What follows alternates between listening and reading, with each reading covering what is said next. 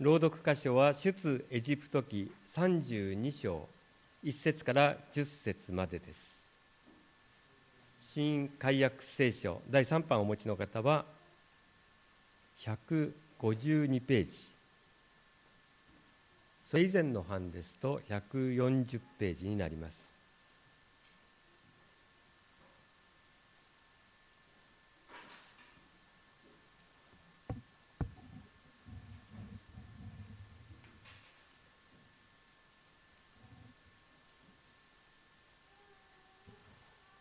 それでは出エジプト記32章の1節から10節までをお読みいたします。民はモーセが山から降りてくるのに手間取っているのを見てアロンのもとに集まり彼に言った。さあ私たちに先立ってゆく神を作ってください。私たちをエジプトの地から連れ上ったあのモーセというものがどうなったのか。私たちにはわからないから。それでアロンは彼らに言った。あなた方の妻や息子娘たちの耳にある金の耳輪を外して私のところに持ってきなさい。そこで民は皆その耳にある金の耳輪を外してアロンのところに持ってきた。彼がそれを彼らの手から受け取りのみで型を作り鋳物の子牛にした。彼らはイスラエルよこれがあなたをエジプトの地から連れ上ったあなたの神だと言った。アロンはこれを見てその前に祭壇を築いた。そしてアロンは呼ばわって言った。明日は主への祭りである。そこで翌日朝早く彼らは全焼の生贄を捧げ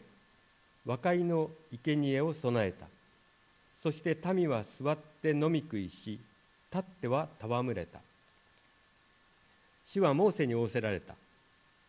さあすぐ降りて行け。あなたがエジプトの地から連れ上ったあなたの民は堕落してしまったから。彼らは早くも私が彼らに命じた道から外れ自分たちのために鋳物の子牛を作りそれを伏拝みそれに生贄を捧げイスラエルよこれがあなたをエジプトの地から連れ上ったあなたの神だと言っている。主はまたモーセに仰せられた。私はこの民を見た。これは実にうなじの怖い民だ。今はただ私のするままにせよ。私の怒りが彼らに向かって燃え上がって私が彼らを立ち滅ぼすためだ。しかし私はあなたを大いなる国民としよう。今お読みしたのは32章の1節から10節までですがこの1節手前の31章の18節から34章の10節までをテキストとして「神との対話」という題で高橋先生が御言葉を取り継いでくださいます。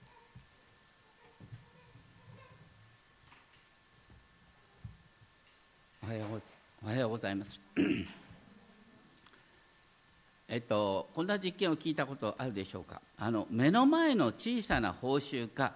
待った後の大きな報酬どっちを選ぶかっていう心理実験がある。例えば子供に向かってですね今なら1000円のお小遣いしかあげられないけど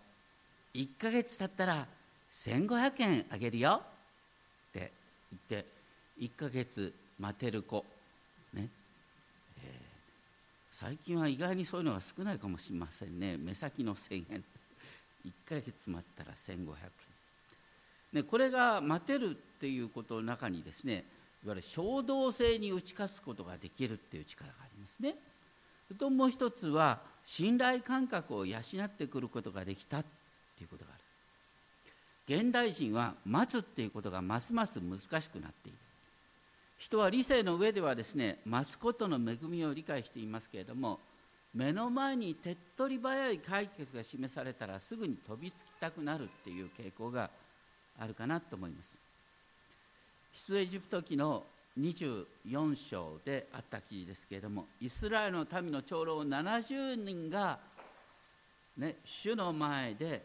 契約の食事をした。でその時にみんな揃って主の仰せられることは皆行いますで神様がモーセに語った中でですね、えー、最も大切な戒めは何だったと思います？それは神様を目に見える姿に表してはいけないっていうこと。偶像を作って拝んじゃいけないっていうことが神様の教えの真っ先一番先のことだった。目に見えない神様を金のね、偶像に作っちゃいけない。そのようなものに対して神様は呪いを3代4代に及ぼすっていうことを言った。イスラエルの指導者は、ね、神様がその偶像礼拝を嫌われるっていうことを何よりも分かってたはずなんです。でもねモーセはこの時に水戸で、えーと40日40夜、ね、民から離れて山の上にいたんですよ。みんな不安になった。私たちを導いてくれたあのモーセというものがどこに行ったんだろう。山の上で死んじゃってんじゃないかな。大体皆さん40日40夜ね、えー、その人が、ね、いない、ね、山の上だよ。食べ物もない。どうなったんだろうって思っちゃうよね。彼らを待てなくなって、ね、目に見える神が欲しいって言い出した。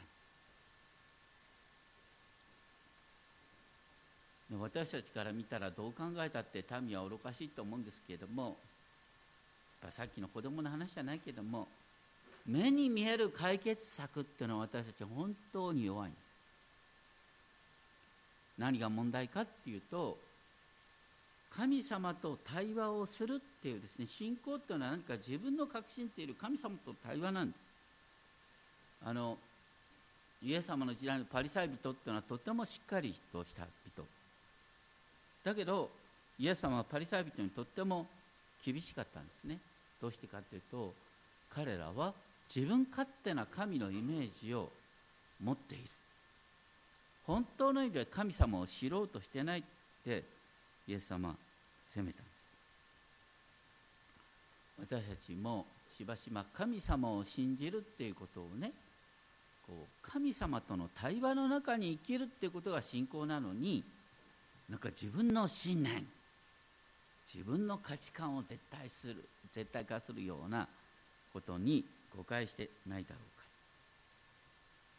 とにかくね、前回やったのは何かというと神様はモーセに幕屋の設計図を、ね、礼拝する場所はこういうふうに作るんだよっていう設計図を与えてくるそのために40日40夜かかったっつうんだよな。大変なもんです。で幕屋の設計図っては何かっていうと神様は空っぽの家にお住まいになるってことですね。神様を表す像はないんだって幕屋の中ところが民はねあのモーセというものがどうなったのか。モーセが我々をこの荒野に導いてきたんだよ。今後も私たちが、ね、神様によって守られるんだったら誰か目に見える神々目に見えるこうリーダーが必要なんだって言ってモーセがいないからその代わりにですね金の格子を作ろうって言うんです。なんで金の格子なのか、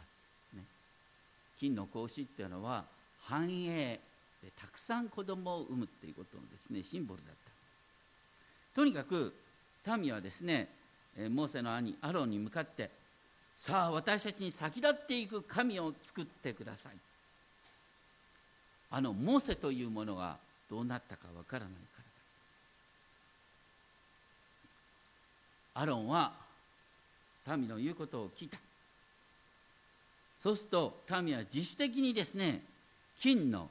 耳輪を持ち寄ってたちまちに金の格子が出来上がった。で彼らは言った。これがあなた方をエジプトの地から連れ上ったあなたの神だ。これはねあの さっき言ったようにあのモーセというものがいないからその代わりに金の格子を作った。彼らはね別にあの別の神々を求めたっていうよりはイスラエルの神を目に見える形にしたいって。そうじゃないと目に見えるものがないと不安だからっていうのが一番の大きな理由なんです。彼らは彼らの栄光を草を喰らう大牛の像に取り替えた。目に見えない神を大牛の像に取り替えた。それが実は一番の問題なんだよって言ってるんです。神様は人をご自身の形に創造してくださった。私たちは神の形神のイメージを表すものとして創造された。なんで神様は目に見えないのかっていうと、神様は目に見える人間を通してご自身の素晴らしさを表そうとしてるからってことなんです。だから神の形を金の格子にしてしまうっていうことは神を恥ずかしめるっていうことと同時に神の形に作られた人間を恥ずかしめることになります。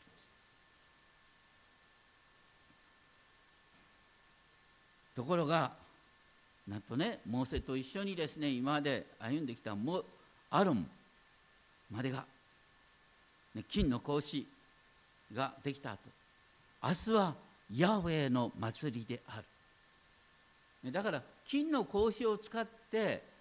イスラエルの神ヤウェの祭りをしようとしたということであって彼らは別にバールの祭りをしてるわけじゃないんです。でもその祭りの仕方がね座っては飲み食いし立っては戯れたって書いてある。礼拝の対象はイスラエルの神ヤウェのはずなんですけれども彼の礼拝のパターンはバール礼拝そのものになっているってことなんです。そのことをもってですねパウロは後にこういったコリント第一の手紙10章7節。偶像礼拝者となってはいけません。聖書には民が座っては飲み食いし立っては踊ったと書いてあります。イスラエルの民が偶像礼拝をしたっていうことをパウロは言ってる神はですねこのイスラエルの民のあまりに早急な堕落に怒りを燃やされてモーセに向かってこのようにおっしゃった。あなたがエジプトの地から連れ上った。あなたの民は堕落してしまった。私の怒りが彼らに向かって燃え上がって私が彼らを立ち滅ぼす。それと同時にですねモーセから新しい民を生み出すっていう神様の新しい計画を提示されました。神様が怒るのは今までの流れを見たら本当にもっとももっともなんです。だってね神様は何よりも目に見える像を作るっていうことを何も何よりも怒るっていうことを今まで繰り返し言ってんです。目に見えない神を目に見える姿にしてはいけないって繰り返し言ってたんです。でそのことをね70人の長老を集めて契約の食事をしたんです。絶対やるなよっていうことを彼らは真っ向からやっちゃったんだよ。これは本当にどう考えたってあの神様の契約をいただく資格のない民です。滅ぼして当然の民なんです。それに対してしかしモーセは真っ向から神様にすがった。神様の言葉のある意味で矛盾に入り込んでいくんです神様はイスラエルの民をモーセの民って言ったお前の民。どうしようもないからお前の民を滅ぼして代わりにお前から新しい民を作るって言ったでそれに対してモーセが言ったのは32章11節。ね。あなたが連れ出した民でしょ？これはあなたの民でしょ？私の民じゃなくて神様これはあなたの民なんです。そんなことをしたら周りの人々がねイスラエルの神は無能だってあざけることになるよって神様にある意味モーセが説教したんです。すごいね。神様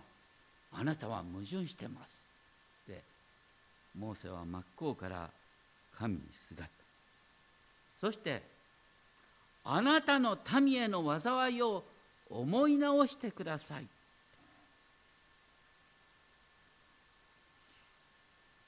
思い直してくださいっていうのは神様に悔い改めろってすがってるんですよ。そして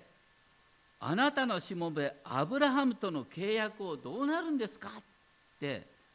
神様に説教してるんです。32章13節。すると主は思い直されたすべてを支配し歴史を導く神がなんと肉なる者の訴えを聞いて御心を変えた。全世界の創造主が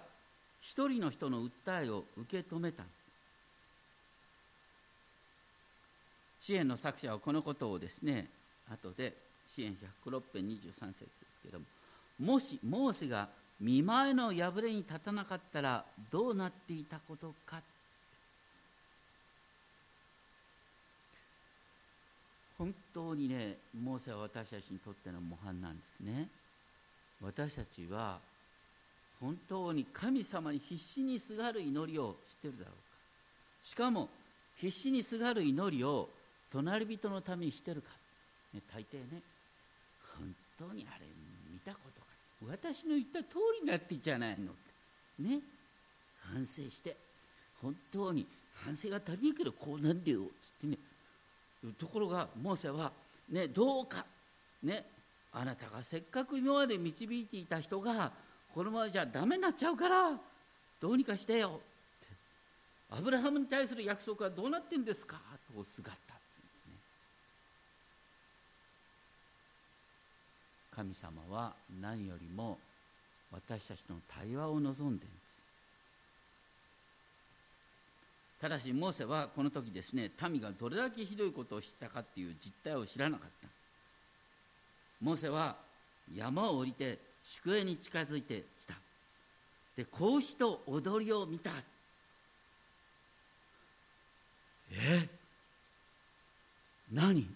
イスラエルの民は金の格子を作って踊ってんじゃないの？神様が怒るのはもっともだよ。本当にこの民はどうしようもない。神様の契約なんかいただく資格がないと言ってモーセは神様からいただいた石の板を砕いたんです。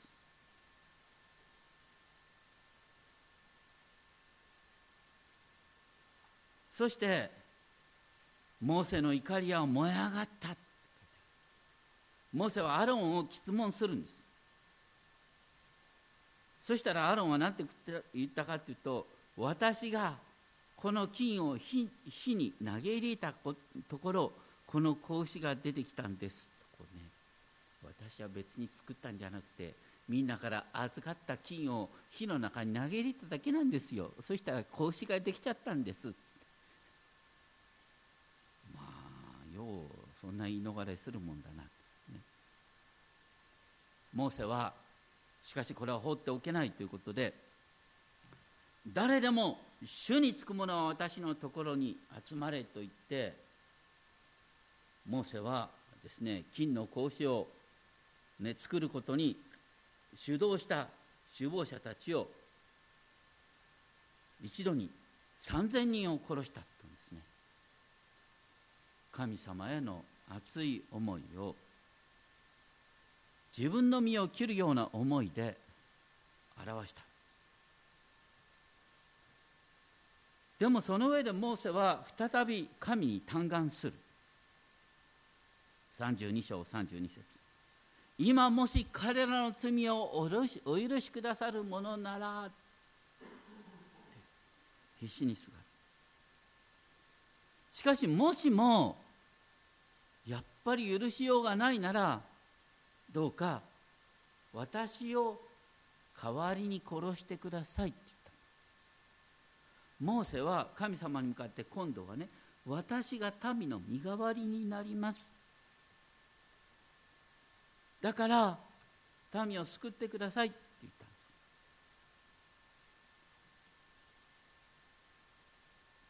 神様はモーセから新しい民を創造すると言ってんのにモーセはあくまでも民全体の破れ口に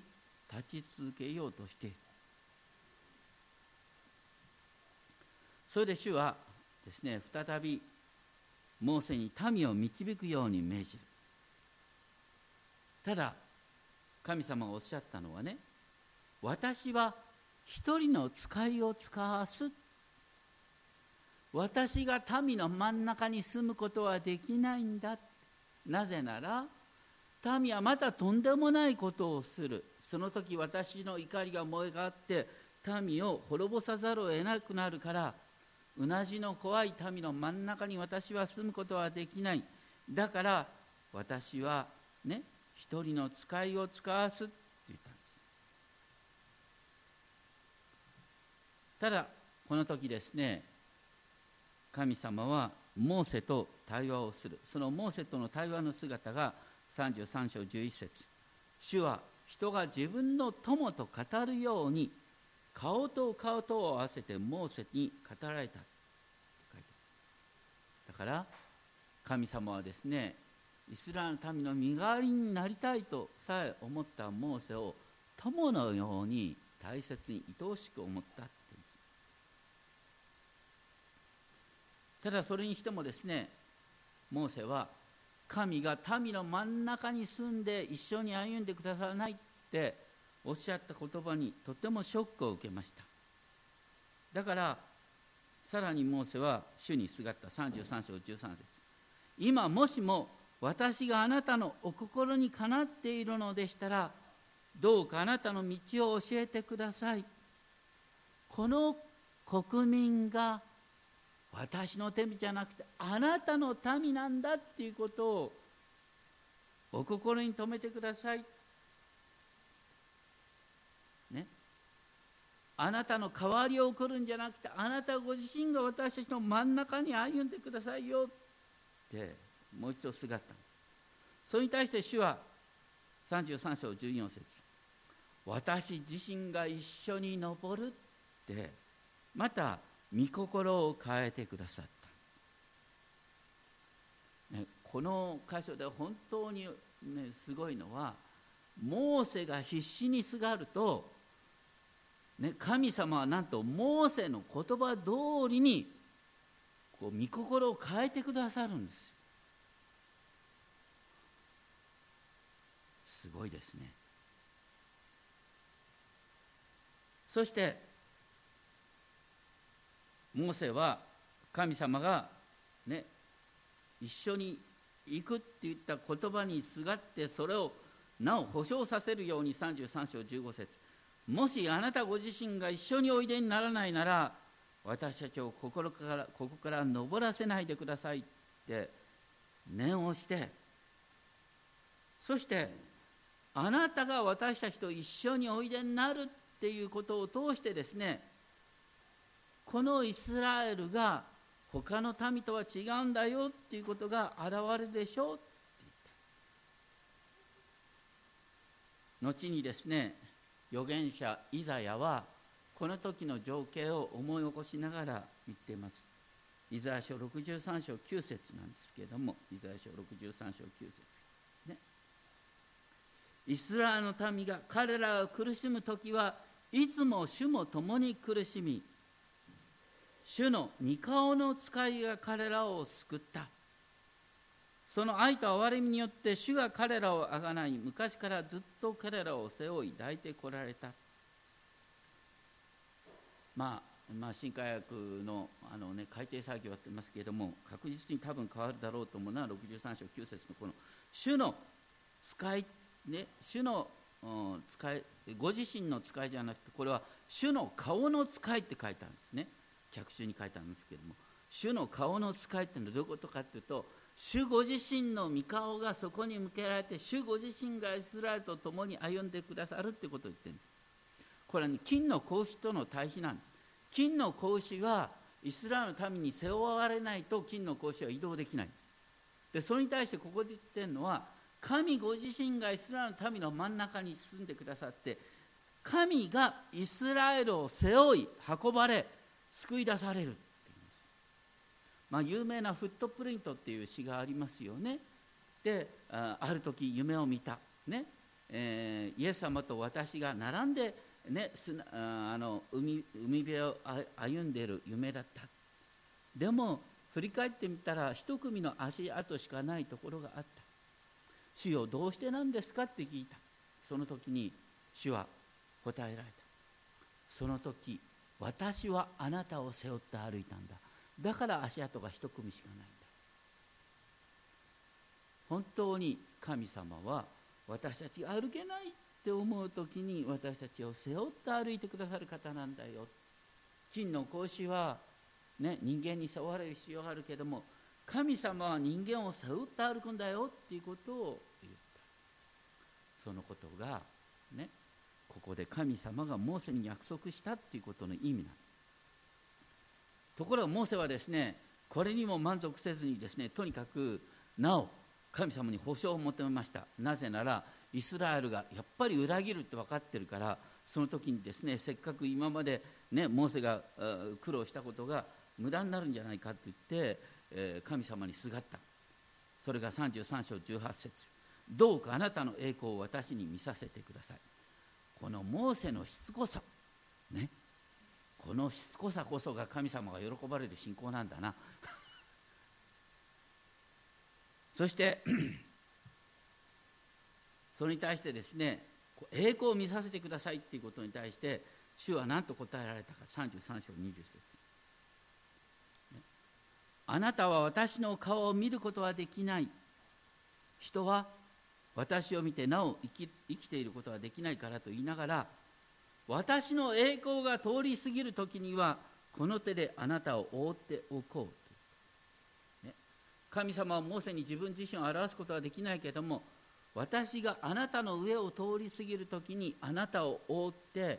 私の声を聞かせようと言ってますね。神様が神の御手で私たちを覆って神様を示してくださるっていうのはどういうことかというと私たちがイエス様の十字架の陰に隠れる。ね。イエス様十字架の陰に隠れることによって私たちは神の御声を聞くことができるんだよっていうことなんです。そして そればかりかですね主はですね、えー、モーセに対して再び石の板を与えるとおっしゃった。34章1節。これが本当に感動的。出エジプトって何よりもここが感動的なんです。だってねイスラエルは本当に、まま、自業自得でね自分たちは契約の板を受けるに値しないものだっていうことを証明しちゃったんですよ。彼に石の板なんか与える必要ないんだ。ところが、ね、神様はモーセにの嘆願に聞いてですね私は真ん中に歩むって言って神様が真ん中に歩むってことはどういうことかって石の板を与えることなんですよ。だから神様はもう一度モーセに石の板を与えると言ったんです。そして幕屋を作れっていうことを言ったんです。そしてその上でですねえー、モーセがシナイ山に登ると34章5節主は雲の中にあって降りてこられ、ね、モーセと共にそこに立って主の名によって宣言された。そして主はモーセの前を通り過ぎた。主がモーセの前を通り過ぎる時に主はご自身のことを掲示された。それが34章の御言葉ですね。34章の6節7節。34章の6節7節こそが神様の本当に自己紹介これとっても大切な大切な箇所です。これは聖書の中で繰り返し出てくる。34章6節。ヤーベヤーフェは憐れみ深く情け深い神。怒るのに遅く恵みと誠に富んでいる。恵みっていうのはヘブル語のヘセと。これは契約を守り通すっていう。誠っていうのはアーメンの語源。真実っていう。神様は約束を必ず守り通して神様の、ね、祝福は変わることがないんだよっていうのは恵みと誠なんこの恵みと誠っていう言葉からねあのイエス様のことが紹介されるんですよ。ヨハネの福音書1章14節を見ると言葉は人となって私たちの間に住まわれた。私たちはこの方の栄光を見た。この方は恵みと誠に満ちておられたって言ったのはねイエス様が恵みと誠に満ちていたっていうのはイエス様こそがモーセがね、えー、いや神様がモーセに掲示した神ご自身の現れだって言ったんです。この34章6節を取ってですねイエスは恵みと誠に満ちていた。だからイエスは神だって話になってくるん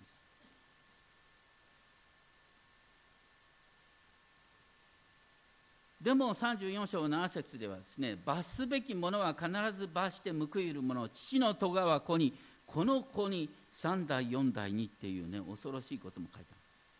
でもこれは恵みが仙代に及ぶっていうことの対義で戸川は3代4代ってなる。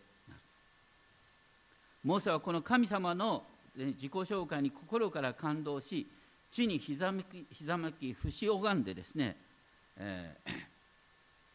改めてまたすがるんです。34章9節。ああ主よもし私があなたのお心にかなっているのでしたらどうか主が私たちの中にいて進んでくださいますよ。だからね主がうなじの怖い本当にかたくなないイスラエルの民の真ん中に住むってことはすごいこと。でそれを本当にモーセは何よりもすがったんだ。そうですね。そして改めて主はモーセに今ここで私と契約を結ぼうとおっしゃった。だから神様イスラエルの民の真ん中にあって歩むってことです。でも契約には必ずね破った時の罰則規定っていうのがあるんです。ねイスラエルの民は後の時代にやっぱりまた金の格子を作って拝んじゃうんですよ。その結果どうなった？彼らはね70年間、ね、バビロンの地に補修とされた。70年っていうと1代を20年と考えられるとまさに3代4代なんです。3代4代の苦しみってことになった、まあ、とにかくですね 主はモーセに向かって再びおっしゃった。34章10節。あなたと共にいるこの民は皆主の宮沢を見る。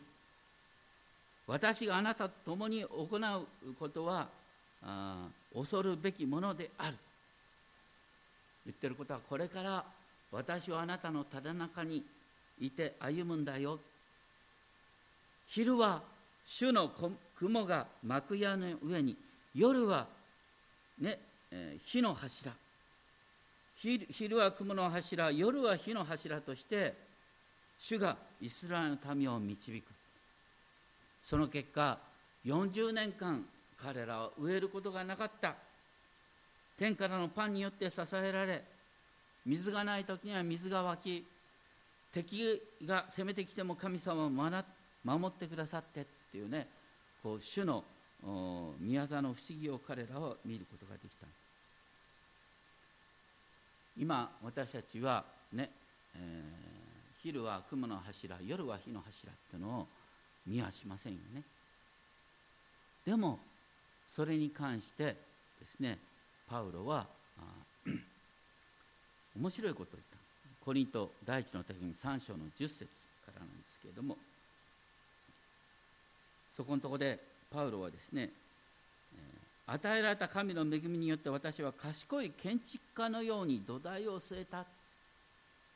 この教会の土台それはイエス・キリストなんだとおっしゃって第一コリント3章12節もし誰かがこの土台の上に金銀宝石木草藁などで建てるなら各人の働きは明瞭になる。でこう金銀宝石で建てなさい。木草藁で建てると燃えちゃうよねって。言ってだから朽ちないもので建てるって教教会の交わりを建てる。それが神様の御心なんだよって言ってだから言ってることは教会はどういうふうに建てられるかっていうと主の御言葉によって建てられるんだ。あの 結構ねあのー、よく成長してる新興宗教団体とかありますよね。あの人間の組織を成長させるのにねあの一つのいいいいいい知恵があるんですよね。それはねあのピラミッド構造を作ってですねいつもですねここまでやったらこういう資格が与えられるここまでやったらこういう報酬が与えられるってですね目に見える報酬を与えてそして危機感をあやってですねいくと組織は成長するんですよ。でもそれはね、えー、木草藁で建てること。それに対してね、主の教会に願われているのは何かというと御言葉を共に学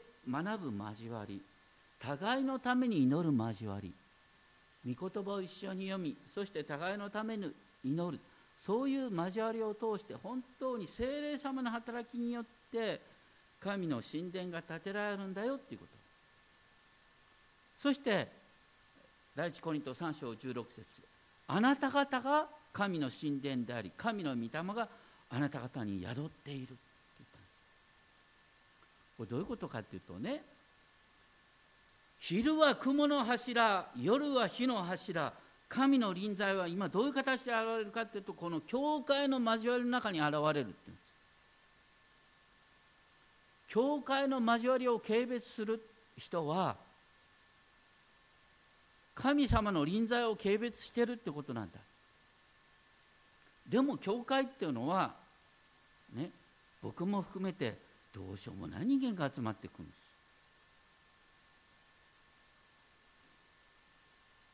だからそこにはいろんな問題がある。しかしこの教会が御言葉に基づいて交わりが作られていくときにそれはまさに神の神殿なんだ。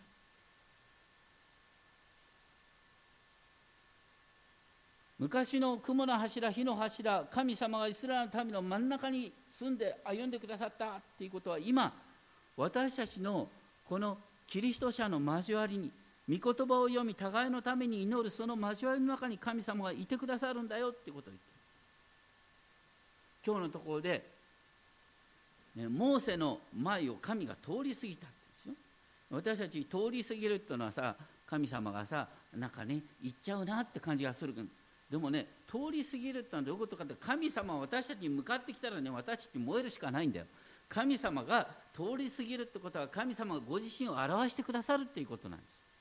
だからそれでね分かることがあるんです。イエス様があのある時ですねあの湖の上でですね、難儀してる弟子たちのところをね湖の上を歩いて、えー、弟子たちの前を通り過ぎようとされたって記事があるでしょ、